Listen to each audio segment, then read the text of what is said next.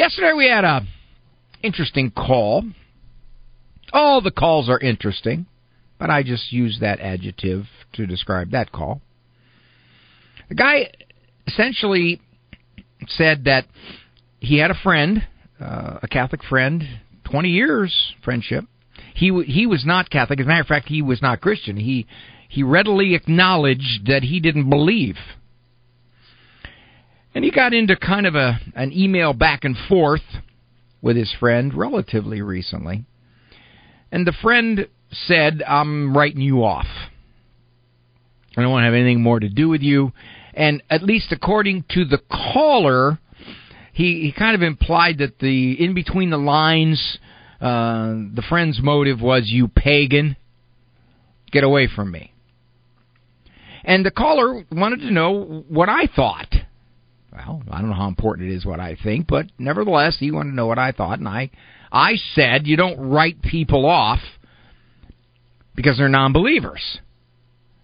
And typically you can choose your friends, but you can't choose your relatives, and it's a lot harder to write off relatives, especially the close ones, because you're upset at them or because they've left the faith. Well, periodically I'll get emails, and I got a call like this yesterday,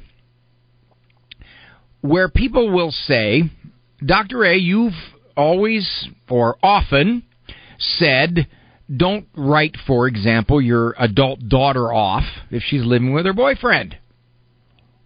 Treat her with love and respect, and even treat him with love and respect. Not because you condone what they're doing, and your daughter knows you don't condone what they're doing. You raised her. But the fact is, you got to keep some kind of relationship there.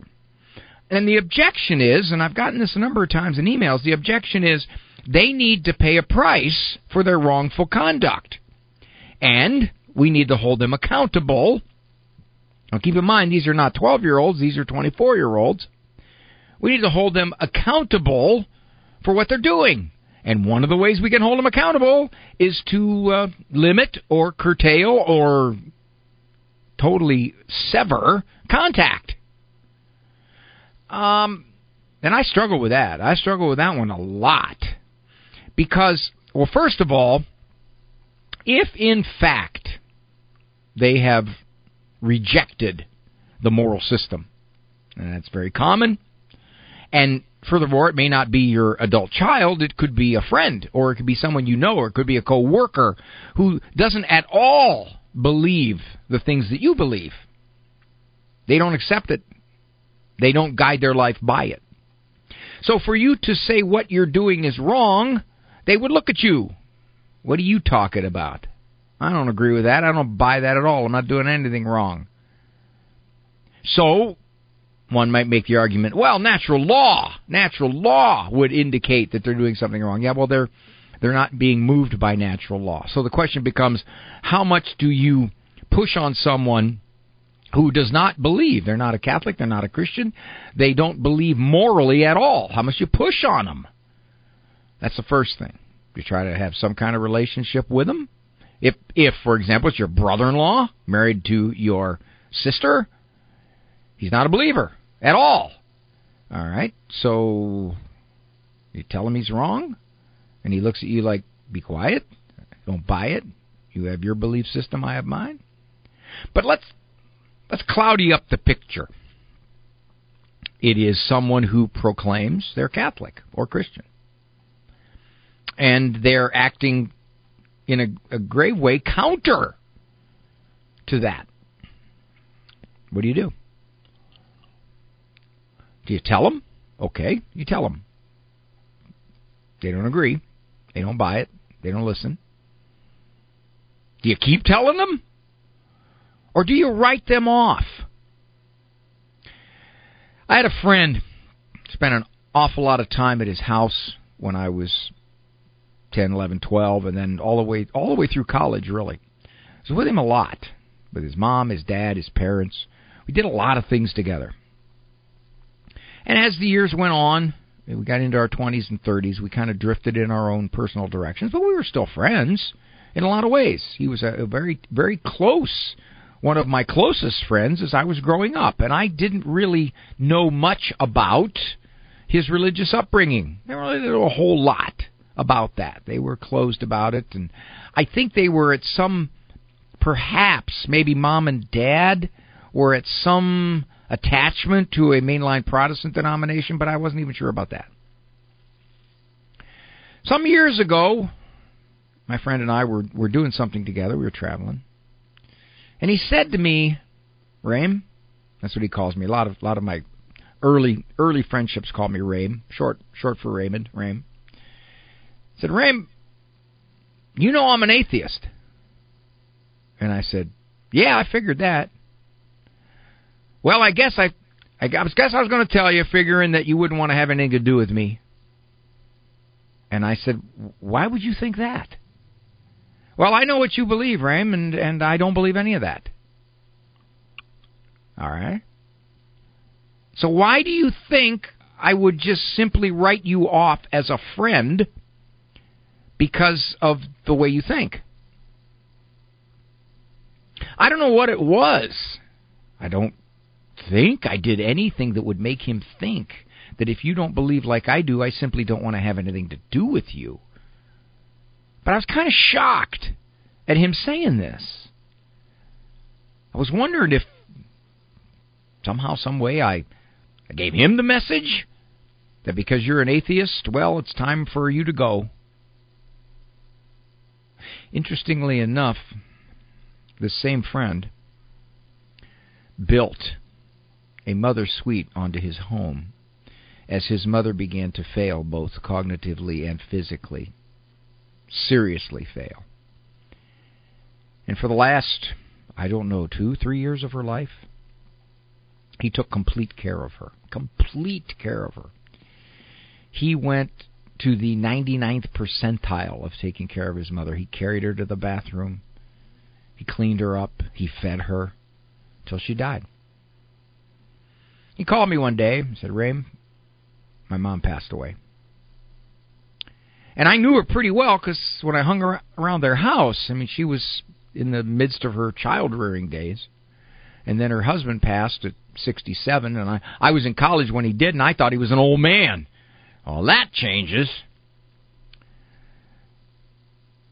And I said to him, You know, I know you don't believe, but if there is a God up there, He's really got to respect what you did. And he said, Well, I appreciate that. I appreciate that very much. So he was moved to do something incredibly sacrificial. I mean, there there was his his mom was definitely confused, and in, in many respects, extremely difficult to take care of because she was so incapacitated cognitively and physically. But he did it all the way to her death. And he said to me, my mom gave me everything in her life. She lived for me. Least I can do is to live for her in these last days. I don't know as he's gotten older whether he's continued to doubt whether a God exists or even even declares one doesn't exist. But I would never ever write him off because of that if I were to separate myself from those people in my life who are misusing the Catholic faith, or who are non believers, or who even think that I'm going to go to hell because I'm a Catholic, I would have a very shrinking social circle. I had a friend call me once, wanted me to talk at his son's funeral. He was not attached to any religion whatsoever. His son was 21, and he didn't negotiate a curve. Crashed into a pole, and he died at age 21. And he said, "Ray, would you would you speak at the calling hours?" I said, "Sure. Be glad to do that for you." Now I don't know what exactly his belief system entailed at that time. But apparently, in the relationship that we had, he saw something that would move him to ask me to do that. Not that I'm some holier than thou guy, but I think that it was just it was just part and and interestingly enough as I've talked to him more lately, he's becoming more overt in talking about his belief system. And by the way, we had a call yesterday. One more thing, I'll I'll go to your calls. a call yesterday where a fella said, "This is the same fella." Who said I don't believe, and then he he more or less talked about how science has just basically blown matters of faith out of the water, and I shared with him some books he might be interested in, some websites. And interestingly enough, I just found out. Andrew, you you told me this. I don't know if this is Dawkins I think it was Dawkins, one of these very overt new atheists whose goal in life was to drag people away from this Christianity because it was such a horrible, awful, evil thing that was brought upon the world. In a most recent debate, this was a shock heard around the world, at least in that world, he said he wasn't an atheist anymore. He was an agnostic. And his answer was, My curiosity is trumping my skepticism. Fascinating. Very overt, out loud, in your face, you foolish Christians, atheist, saying, Well, I'm not really a total atheist anymore.